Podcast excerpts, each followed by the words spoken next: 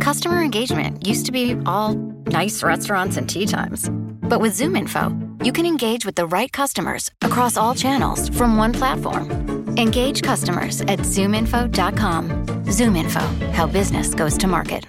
Support for this podcast comes from Washington Wise, an original podcast from Charles Schwab. Decisions made in Washington affect your portfolio and your money every day.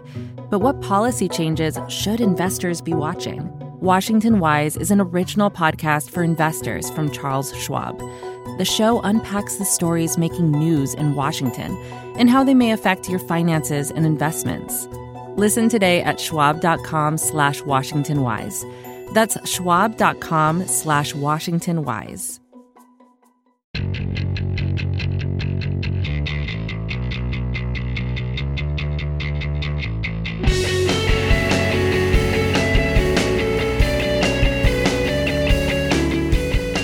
Hello and welcome to The Weeds. I'm Jerusalem Demsas. As most of you know, I write a lot for Vox about housing policy, and there's something going on right now in the UK that caught my interest. Here in the United States, we're facing a severe housing shortage. A recent report by Freddie Mac estimates 3.8 million housing units are desperately needed right now to meet demand. How we've gotten to this point is no mystery. In much of the United States, particularly in the places where people really need to live for good jobs, it's illegal to build enough homes, not only is it illegal to build a giant apartment building in large parts of Manhattan, it's also illegal to build small apartment buildings, quadplexes, duplexes, townhomes, and even mother in law suites in your own backyard. These regulations don't just restrict the type of building, they restrict a bunch of other things that drive up costs. For instance, minimum lot sizes. These cause new single family homes to be much larger than they need to be, it squeezes the supply of small single family homes and makes it a lot harder for first time homebuyers to find an entry level house. As a result, housing activists and experts have mostly advocated for states to step in where localities have failed and begin taking responsibility for their housing crises. Notably, places like California, Oregon, Connecticut, they've all taken steps to enact statewide zoning reform. But today, we're going to look at a different country and a different solution. My guest is John Myers. He's the co founder of London YIMBY, Yes in My Backyard, a pro housing organization in the UK. John has a really interesting proposal to make housing even more local. John, welcome to the show. I'm really excited to be here. So the story in the United States about exclusionary zoning restrictions is pretty well documented, right? Like after explicitly racist zoning laws kind of get struck down by the Supreme Court as unconstitutional, facially neutral zoning laws sort of explode over the country in an attempt to kind of control the racial makeup of different neighborhoods. Over time, these have become pretty clear class barriers to entry in different neighborhoods. But I'm curious, like how did the UK's problems develop? Is there a similar sort of story there? How did you all kind of arrive at your current moment? There's a long story there. And the biggest event that we really see is around the time of the Second World War. So we can go back from 1865 to 1939, and we can see that wages grew about three times as fast as the price of houses over that entire period. And then just before the war started, we banned the construction of new housing, and we then completely brought in a new zoning system that essentially required a discretionary permission for almost any construction immediately after the war. And since then, we essentially haven't built enough. So since the end of the war, we've never built, we've never grown the housing stock at the net rate that we grew it at in the 1820s or in the 1930s. And you know, it's almost impossible to find other things that we make or that we build where we are doing less well than we did in the 1800s. And just comparing wages and prices again, from 1939 to 2016, house prices grew twice as fast as wages. So that process had gone into reverse, basically do you have similar sorts of zoning restrictions? I mean, it's like in the United States, like obviously single family housing is sort of um, one of the big ones people talk about a lot, but you know, there are a variety of these kinds of restrictions that um, have made it difficult to build uh, sufficient housing. How does it look in the UK and what, what's kind of restricting the ability to build sufficient homes? Yeah, I mean, we don't even really have zoning. Zoning will be kind of a step forward from where we have right now, which is that you basically need discretionary permission to build anything. And so pretty much everything is illegal unless you manage to talk the local government into giving you a permit to build it. And in fact, there was a huge controversy over the last year where the government effectively tried to introduce a by right process so that you would at least know what you could build. And this was heralded as a massive step forward. And there was an enormous backlash even against that. And I think the government has effectively decided not to go ahead with those reforms. So, as bad as it is in, in the most restrictive places in the United States, but it's that bad all across the entire United Kingdom. Well, it's always nice to know that America's uh, not not doing the worst in something. um, so uh, let's let's turn to your proposal here because I first heard of it. I think uh, Tyler Cowen, who's an economist at um, George Mason University, um, wrote about this proposal. Um, it's called street voting. So tell us what what is street voting? So the idea is just that there are plenty of places, plenty of streets where you could very easily take single family homes and replace them with apartment blocks or maybe even just with townhouses, maybe townhouses, duplexes or triplexes perhaps. And that would be economically viable. You'd create a lot more housing. You'd often create a more kind of walkable street because you'd be creating more customers for local businesses. It would be more viable to have shops and other things in the area that people wouldn't have to take a car to use. So it's kind of sprawl repair is somebody else's term for it. You're, you're, you're, aiming to densify some of these really low density suburban areas. And it's super hard to do that across an entire state or across an entire suburb. The California YIMBYs have done incredible work on allowing some of that densification, but there's still a long way to go. And in England, we're facing an even tougher problem. And so we were looking to try to find ways that we could actually get through. And one idea we came across was well, what if the people on the particular street, the residents on a particular street, could just kind of release themselves of some of the zoning restrictions and, and allow more density on that street? And so they could allow single family homes to be turned into these triplexes or maybe apartment blocks. And you'd have to have safeguards around that. We're suggesting a two thirds voting majority. We're suggesting it's the vote is by the residents on the street, not the owners. So you get protection for, for tenants and other people who actually get their say rather than just being excluded from the process.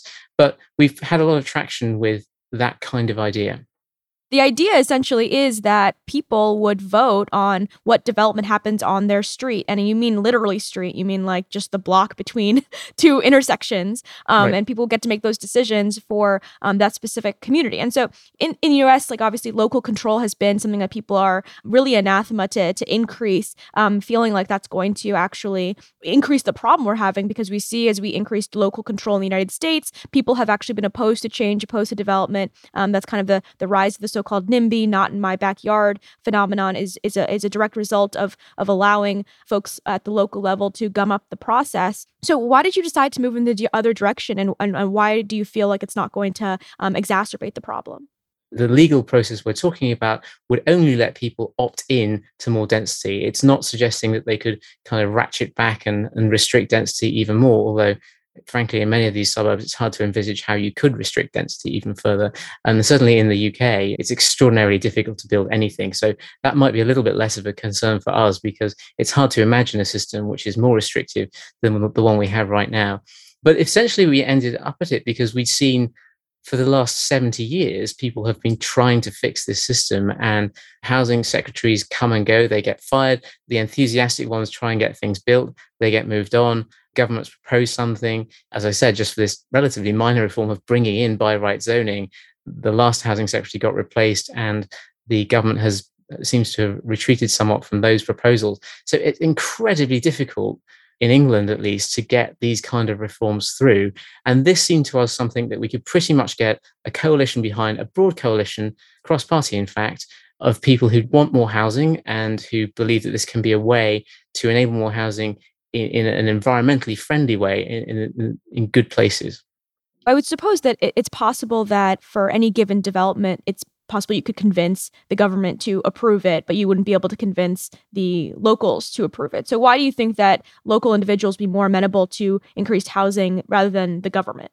So, when we created the National Health Service in this country, Clement Attlee, uh, who created it, essentially was asked, How did you talk the individual internists, the doctors, into uh, accepting this. And he said, well, we stuffed their mouths with gold. And, and in one way, you can kind of see that is what we're proposing here because the uplift an individual homeowner can get for the right to turn a single family home into, say, two triplexes in many places is absolutely enormous you know and we've done focus groups We've surveyed people on this, and certainly not everybody is up for that degree of change. But there's a certain amount of kind of economic benefit that really does make people get out of bed and think about these things. And, and we think this kind of change is drastic enough that it really will. So there's a lot of good research, at least in the United States. Uh, Katherine Einstein, who is at Boston University, and her co-authors have sort of looked at the makeup of who shows up to these kind of public meetings, and it's usually very kind of unrepresentative of the broader public. Most notably, you're more likely to be a homeowner and more likely to be much older um, if you're showing up and voting in this place. Um, I know you mentioned earlier that you're trying to include these safeguards to to kind of get like two thirds majority before a decision can be made and, and made legal, and you can see changes in the development schemes in these places. Would you expect to see it as unrepresentative in the UK when you have these votes go through, or how are you going to create safeguards to make sure that you know kind of underrepresented and lower income and tenants are, are going to be included in this process? Yeah, it's a great question, and let me unpack that into two parts, if I may. So I think one of the big problems of the way it works in this country at the moment, and, and maybe in the United States as well, is that you get highly privileged people who are extraordinarily resistant to change, who have a massively overweight influence in what happens in the process veto players if you want you can call them that. And that happens because the zoning happens through a kind of customary political decision process. And so each individual politician is worried about getting replaced by the party or in a primary. They're, they've got a whole kind of different ways that they can be attacked in and that makes them very vulnerable to these veto players. And so our belief is that if you have these direct democratic mechanisms where you actually do have a majority for change, then it'll be much easier for that majority to overrule a tiny minority of people who just don't want any change at all. You know, we call them bananas, build absolutely nothing anywhere near anyone. Um, and so the other thing is, I think if you do have that kind of direct democratic process, yes, it requires a certain amount of effort to go out and vote, but it's voting about your street. And people care about the place where they live. It's a lot easier to be motivated about that. And it's just one vote. So it's not like you have to go and attend endless committee hearings. You don't have to go and lobby politicians. You don't have to try and become influential in the local government. You can just turn up and say yes or no in the ballot box. And we think that's a great way to empower the less privileged communities who are really excluded from many of the processes that we have right now. I think that this is uh, one of the things that is hard to imagine from the American context because you know I live in Washington D.C. This is the nation's capital, and uh, I was looking at uh, voting and local elections in the U.S. and there are wards in D.C. that struggle to get out of the single digits when people are voting in local elections, and it's not even extremely high, even when we're looking at national elections, which I think in the US are uh, have a much higher turnout. So, is it just a much different culture of voting in the UK, or like how are you going to get people to show up for this? I mean, if they're busy for their jobs, it's not like specifically that they don't care, but it's just hard to make that kind of a trade off if you're you know already not willing to vote in in in like mayoral elections. Like what what's going to change your mind here? Turnout is definitely better in the UK than it is higher in the UK than it is in many parts of the United States. But one of the goals of this kind of reform is to actually push change into those areas which have been incredibly comfortable and not having change for a very long time, which have used zoning to kind of exclude and, and fight change. And so you, you actually do get turnout in, in some of these suburbs. And if you dangle very large amounts of money in front of some of those homeowners, some streets will annoy the other streets by voting in favor of more development. We're, we're pretty confident about betting on that. But then coming back to communities in the center of cities who've historically been disenfranchised and haven't turned out to vote, in the UK at least, you see a lot of development concentrated in these underprivileged areas. So you, you kind of could argue that actually we don't necessarily need to be encouraging even more development in these communities unless they want it. And so if people don't pass a vote in their community, then that, that that's kind of that's fine by me. And there are other examples around the world which give us plenty of evidence that you will get good turnout and you will get some of these votes passed. And I'm happy to talk about those at some point if you like. Yeah, for sure. But for now, we're going to take a quick break and when we come back, we're going to talk about why people are, would choose to build more housing in their block in the first place. Support for the Weeds comes from Not Another Politics podcast from the Harris School of Public Policy. Trying to keep up with the political news cycle in 2023 can sometimes feel like staring into a black hole of information, where hundreds of thousands of opinions and facts get sucked in and distorted. We know it's a lot, even if you're listening to the weeds every week. You all know, in order for the average person to stay capital I informed, it can help to find and listen to sources who are working to cut through the noise and offer perspectives that go beyond the headlines. Not Another Politics podcast tries to do just that. It was launched and produced by the University of Chicago Harris School of Public Policy. It's not a pundits and politicians podcast. Rather, it takes a research and data approach to analyzing hot button issues. They cover a wide variety of topics in their episodes, but here are just a few that you can listen to right now. Whether or not ousting incumbents improves the economy, the extent to which white Americans favor white politicians, and what happens when Fox News viewers tune into CNN instead for a month. You can listen and subscribe today at harris.uchicago.edu slash NAP. That's N A P P. Support for the weeds comes from Burrow. I love hosting people, so I know that having family or friends stay the night might seem like a great idea until you find yourself scrambling for extra cushions. Or worse, scrounging up an air mattress only to realize it has a hole in it. Well, you won't need to worry about any of that with Burrow's new Shift Sleeper Sofa. Burrow's new Shift Sleeper Sofa can make your guests feel at home. It's an everyday sofa that easily converts into a queen size bed that they say comfortably sleeps two people. The Shift Sleeper Sofa has layers of memory foam, therapeutic comfort foam, and a supportive core foam to provide an amazing night's sleep for your guests. And like all of Burrow's furniture, it's a breeze to get in your home with a painless online shopping experience and free shipping to your door. You can check out Burrow's new Shift Sleeper Sofa and all their furniture at burrow.com slash weeds and get 15% off your Burrow order when you do. That's burrow.com slash weeds for 15% off your Burrow purchase. burrow.com slash weeds. Welcome back to The Weeds. Our guest today is John Myers, and we've been chatting a bit about his housing proposal and how it would work in the United Kingdom.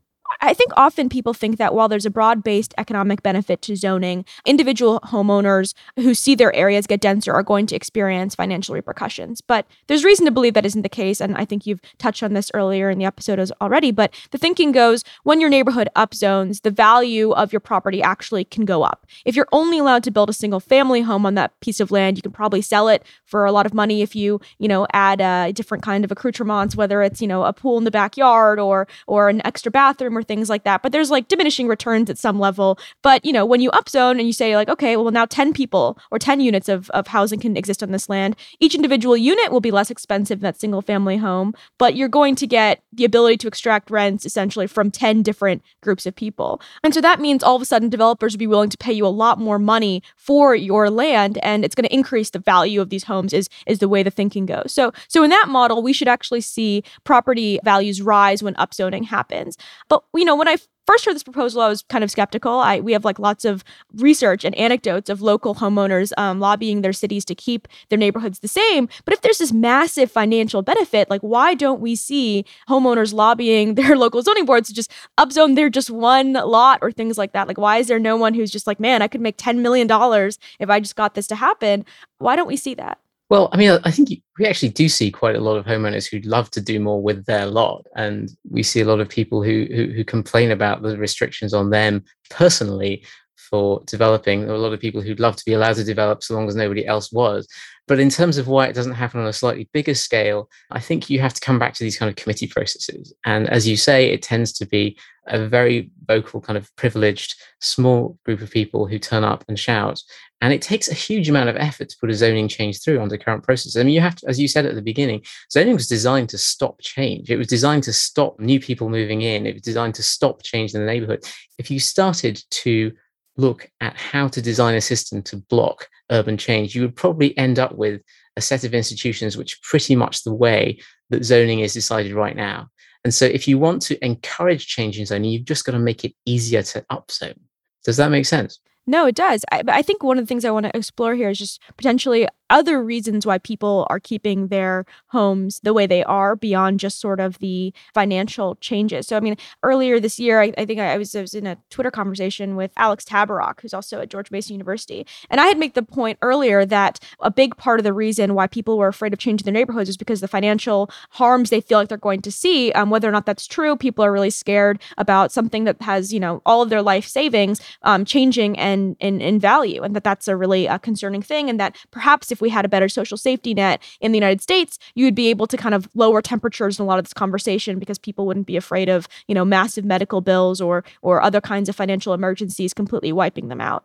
And you know the point that he made, and, and the point that some other people who agreed with him made was just that this misunderstands why people want to maintain control over their local area. That it's not a financial reason um, entirely, but a large part of it is just that people like to have They like to buy into certain amenities. They like their street to look a certain way. They like, really enjoy these specific features of low density, even in urban areas, it is something that has real effects, especially if they have concerns about the type of makeup of the people who live in their area, whether they have prejudices against renters or different racial groups or class backgrounds or things like that. So, are you concerned there's not going to be a lot of voting for increased housing production because people's financial motives are not actually the driving force here? Well, I completely take the point that financial motives are not the only driving force here. And you, also see that in new HOA formation in ex urban development, where people voluntarily choose to opt into kind of legal restrictions on this. But I do think there's a massive difference. As you said, as you said, if you ask one homeowner, would they like their lot upzoned? Very often they will say, yes, I'd love that. And it's a personal financial decision for them. When you get up to the entire city, people are much less averse to change. And so the only question is, where does that stop on that scale between one people and 100,000 or a million people? And I'm pretty happy to bet there are groups of 10 or 20 houses which are very happy to take all of those upzoning funds in exchange for replacing having the permission to replace their single family homes with duplexes and triplexes. And let's not overstate the problem here. You know, I mean, a place like Palo Alto would be an amazingly better city if it had far more housing. And if, if you create some rental units in Palo Alto, it's not like they're going to be suddenly become a hotbed of crime that will scare the neighbors. So I, I, think it's possible to overstate the concerns about change here. And what all we're trying to do is solve the politics of letting the people who are willing to accept change and disruption opt for that and to stop a few kind of tiny group of veto players from blocking them from doing so. Well, let's talk about the politics a little bit more then, because I mean, you've mentioned that attempts to change the or even institute any kind of zoning um, reform have been met with uh, a lot of uh, backlash. So, talk to us about the recent developments there. Well, about a year ago, British government came out with a proposal for England saying, okay, we're going to make development much more certain. We're going to have zones where you can build a lot more. And even in existing urban and suburban areas, we're going to zone to allow a certain amount of additional development and there was an incredible counter reaction. I, I must admit, even I, cynic as I am, didn't expect quite how strong that counter reaction would be. It's led to the formation of an entire new alliance um, of people campaigning against these sorts of changes, against zoning reform, against imposing more housing through targets.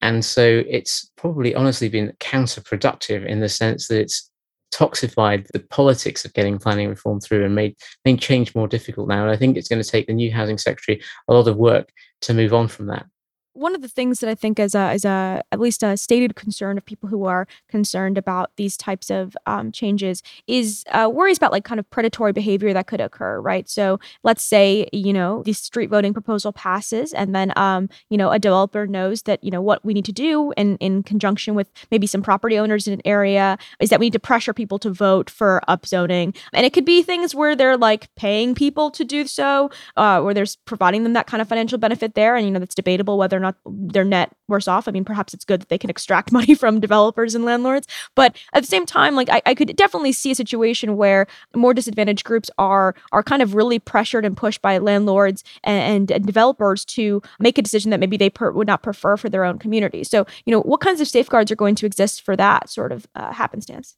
Let me say up front that these kind of street vote proposals are most likely to work, I think, in areas of single family housing. And historically, those have tended to be more privileged areas. And so that immediate concern, I think, is probably a little bit less relevant. But in addition to that, there are a number of safeguards that we've suggested. So we've suggested a double majority threshold where you also have to have a majority of the people who've been resident there for at least three years. So that would stop landlords kind of packing packing out apartments with with people to carry a vote. And we borrowed an idea from California YIMBY it's it's not stealing if you give them credit, right? um, and uh, to say that if there've been any tenants in that property within 12 months before the development happened, then those tenants have to be paid 12 months cash rent um, at the rate that they were paying. And so there's a, there's a protection there for those tenants, which is vastly better than the protection that they get in the private market right now, where we, we don't have we don't have any rent control in this country. So essentially, we have a, a no fault eviction provision.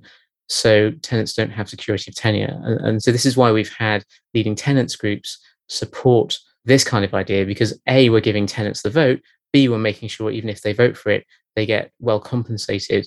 And that gives them a lot more security it's it seems to me that like you know this is something that also has a lot of political roadblocks in its way and you know and potentially this is like a, a difference in how the us and, and, the uk work but it seems like a convincing elites that the the housing production problem is going to have massive economic harms is a much more easy proposition than to tell individuals that like if you don't upzone your street like it's going to create a national catastrophe. So like i just can you talk us through the politics of that and why you actually think it's it's much more feasible to go this route Sure. I mean, the elites in this country have pretty much been convinced that we have a housing problem for at least 50 years. The cost of land where you could build housing started going up immediately in the 1950s, uh, almost immediately after we did this major reform. And so, pretty much every government has at least paid lip service to the idea that they need to build more housing. And the problem has come when they actually try to put that into practice, they get blocked at various levels. And so, the old joke is that England is a well, actually, the Conservative Party, sorry, is a dictatorship punctuated by regicide, and so the prime minister just gets shot by the MPs in Parliament, um, and so there's a really tight constraint on what um, that prime minister can push their MPs to vote for, and there's a lot of, as you know, local resistance to change, and so our idea was, why don't we just try carrots rather than sticks for the first time? And there are plenty of examples in other areas where carrots actually can work quite well, especially if you're offering enormous gold plated carrots to people, some people are going to pick those carrots up. So, in our view, it's worth a try. And the, the political resistance to these ideas is actually minimal. We have an incredible list of cross party supporters from the Labour Party, the Conservative Party, the Liberal Democrats. We have the Planners Association itself, the Royal Town Planning Institute has suggested that trials of these ideas, the former head of the Royal Institution of British Architects, uh, community groups, you name it. There's there's almost no real political resistance to this kind of idea, except the people who just don't want any change at all. And I should add, in the US context, I mean, the American Planning Association very kindly let me write an edition of their zoning practice publication saying, why not try this in the US? in the United States, you know, the politics of zoning reform are not split on Democrat and Republican lines. You know, you don't see um, sort of people at the local level sorting in that way, even though we're seeing increasingly at the national level, um, the Democratic Party kind of unifying around that exclusionary zoning is causing a lot of problems around racial segregation, economic segregation, and then of course wages and, and broader economic concerns. Can you can you talk us through how it looks in, in the UK? Is it, is it different there, or are there are there kind of different leaders in, in, in the Labour Party or the Conservative Party? It is almost the reverse in the UK. So both parties want to get more housing built. I would say the Labour Party is probably more focused on exclusively social housing, council housing in the UK. The Conservative Party is more focused on housing built for people to own because they're very focused on the home ownership rate. About two thirds of the voters in this country are homeowners. And the Conservative Party sees that as being in its best interests to continue. So we have this unfortunate kind of division on party lines between the type of tenure that gets built. And that has been one thing that makes it harder to form cross party coalitions for kind of very simple measures that would just really run housing down. Well, conservatives have been in power for a, a, large part of this history that we're talking about here, right? So, so what what what has gone wrong? Why haven't they been able to in, implement anything? They keep coming up against the political obstacles. So, you know, under Margaret Thatcher, the housing minister Nicholas Ridley was hugely enthusiastic about housing. And by the way, one of the unbelievable parts about the English system is that the housing secretary himself can call in an individual planning application made in some kind of random location in the country and decide it for her or himself. Yeah. And so, you know, he was doing this, he was proposing whole new towns in areas of conservative voters, and there was an immense backlash within the Conservative Party. And so nobody would ever have described Margaret Thatcher as anything other than courageous, but even she blinked and replaced him with another housing secretary, Chris Patten, who basically stepped back from all of that, and, and almost none of these new towns or developments happened. So, so there are endless examples within the Conservatives themselves of when it really gets to the nitty gritty, they just they just won't they just can't ram through large amounts of housing. Okay, so we have to take another break, but when we get back, we're going to talk about a few places around the world that have actually implemented similar proposals and some of the political difficulties that they've run into. Businesses have always needed customers, so customer engagement has always been a thing. You know, steak dinners, golf, in person handshakes. Not exactly efficient, though. But thanks to ZoomInfo, times have changed. Now you can engage with the right customers across all channels and grow your business efficiently and effectively, all from one platform. Sorry, steak dinner guy. We've got work to do. Unlock insights, engage customers, win faster at zoominfo.com. ZoomInfo, how business goes to market. Support for the show comes from Washington Wise, an original podcast from Charles Schwab. Decisions made in Washington affect your portfolio every day. But what policy changes should investors be watching? Washington Wise, an original podcast for investors from Charles Schwab, tracks the stories making news right now and breaks them down for the average investor.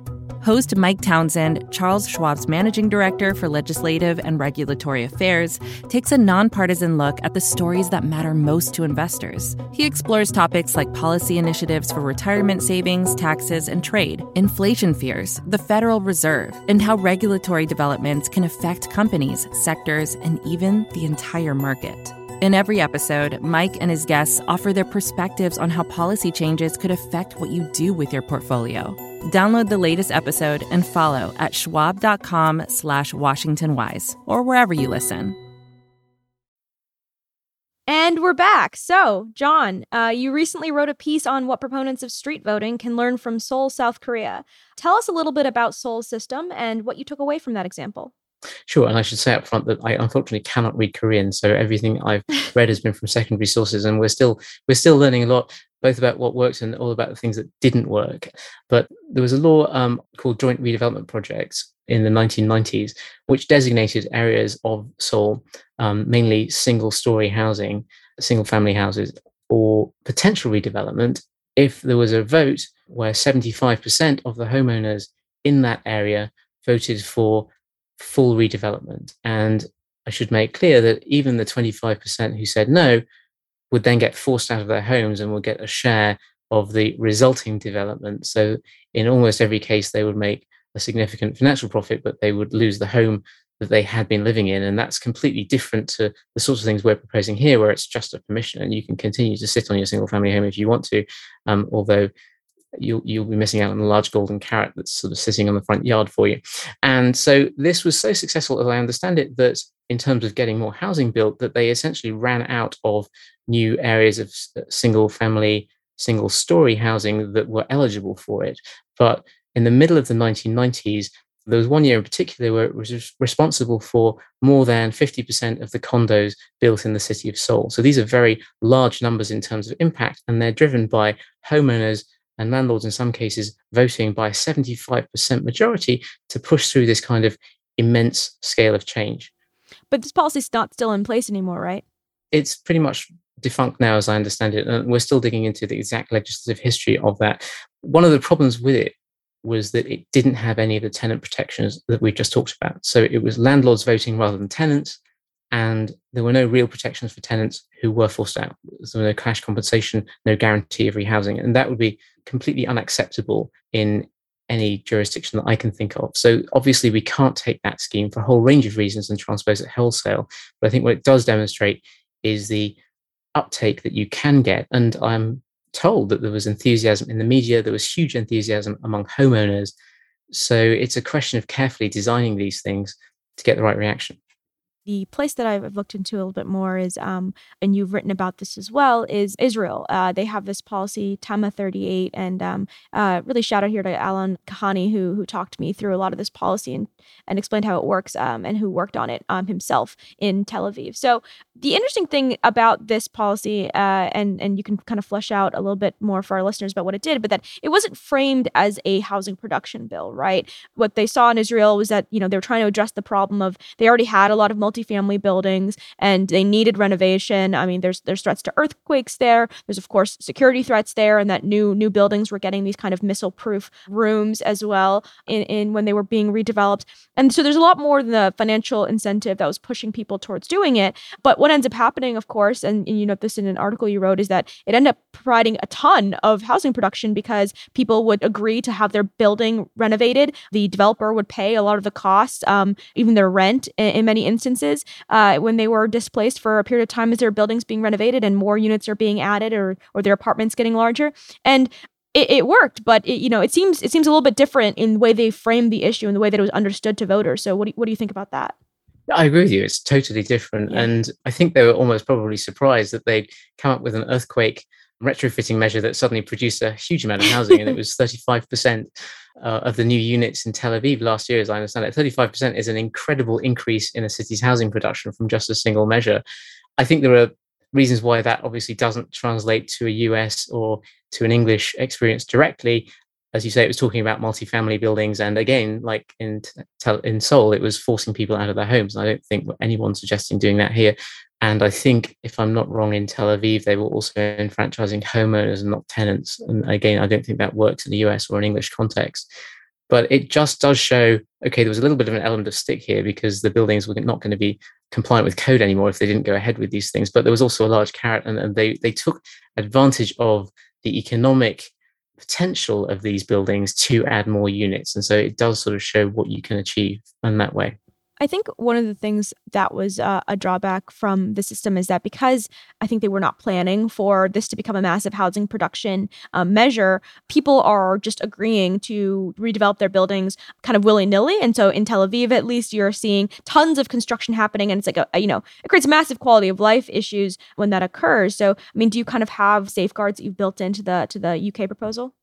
Yeah, absolutely. I mean, there's an 80 page report, uh, not written by me, I hasten to add, which kind of sets out in very impressive detail all of the protections for neighbors in relation to construction and congestion and making sure that you know you don't get parking difficulties because this is what people always complain about. And i think that's going to be really vital if you want something that's going to last because as you say construction is disruptive. People don't just care about the construction but they also care about the end result. And so one of the ideas in england is that people can set out their plan for what the street should look like. They, you know, they want to reduce the setbacks. Um, they want to specify certain kind of facades or certain heights. And again, there's a maximum level of those heights so that they don't affect the people on other streets. So, so there's a very long list of safeguards I think you need to have to make this workable. But if you do that, you can pretty much limit nearly all of the impact of this to a particular street there there ends up being quite a bit of backlash from municipalities in Israel um, as, as, a result of this policy. Do you feel like there's going to be really good buy-in from local governments in in the UK as well?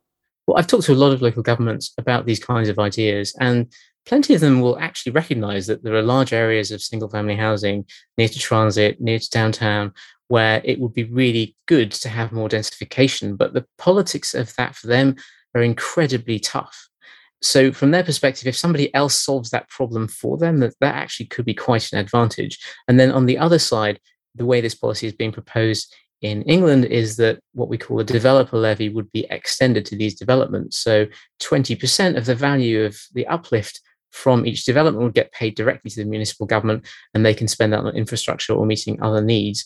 And that's those are huge sums, especially for an English authority, which probably have smaller budgets than your typical US local government. I think this is uh, one of the things that uh, I think goes underappreciated sometimes in uh, in the U.S. at least is just that um, the vast majority of the relevant elected officials are not really themselves NIMBYs. They just don't see a political opportunity to not be NIMBYs, and uh, they're just begging someone to, to take the political hit for them and to remove the ability um, to do so. I mean, you talk to these people when they're not, you know, on the record, and a lot of times they're just like, "Yeah, I mean, if you would like, if the the state government could just just take this out of my hands entirely, um, I would much prefer that because, I mean, even in a situation where you are with local homeowners who are opposing change, you still have to be at these really unpleasant public meetings all the time or get yelled at by constituents if anything ever does actually get through or get passed. And it's not a it's not a sustainable metric for actually allowing for any sort of growth or change to occur, you know, in these neighborhoods.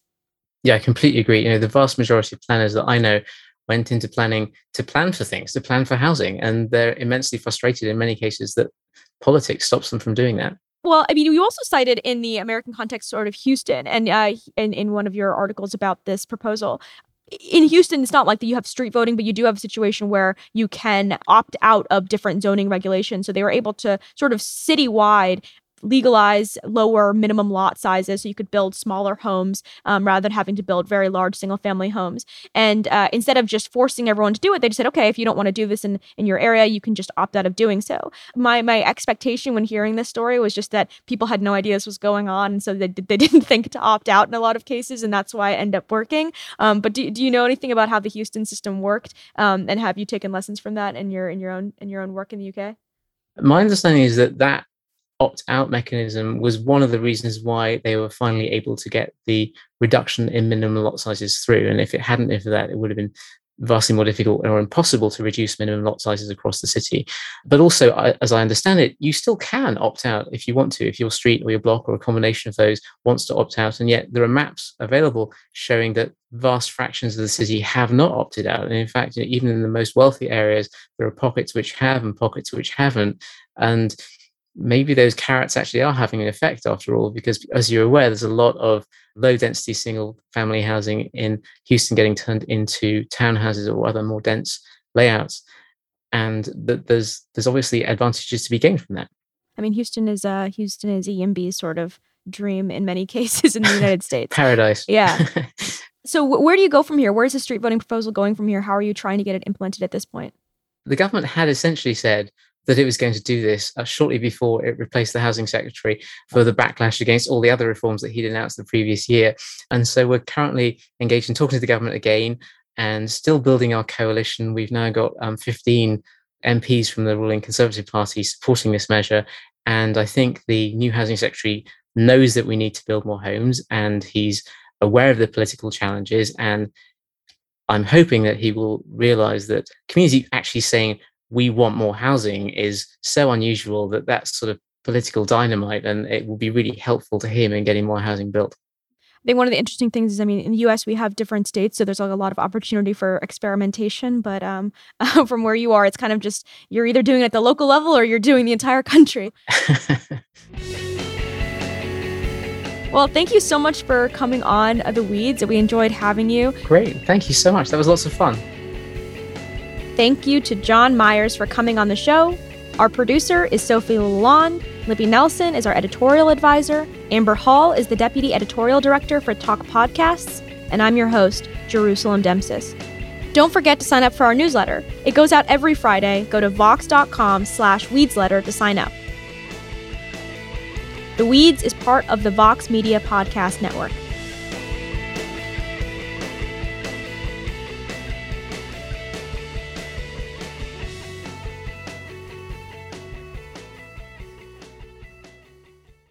Businesses love data, like really love it. But is just having data enough? Yeah? Nope. Oh. Because the smart businesses, the really smart ones, use ZoomInfo. It leverages data to unlock useful insights. Insights so you know who to reach and how to reach them, letting you grow your business. So ask yourself is your data insightful? Now it is. Unlock insights, engage customers, win faster at zoominfo.com. ZoomInfo, how business goes to market.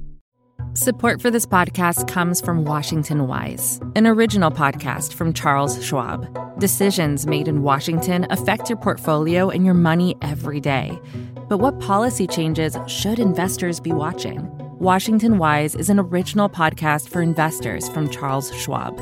The show unpacks the stories making news in Washington and how they may affect your finances and investments. Listen today at schwab.com slash washingtonwise. That's schwab.com slash washingtonwise.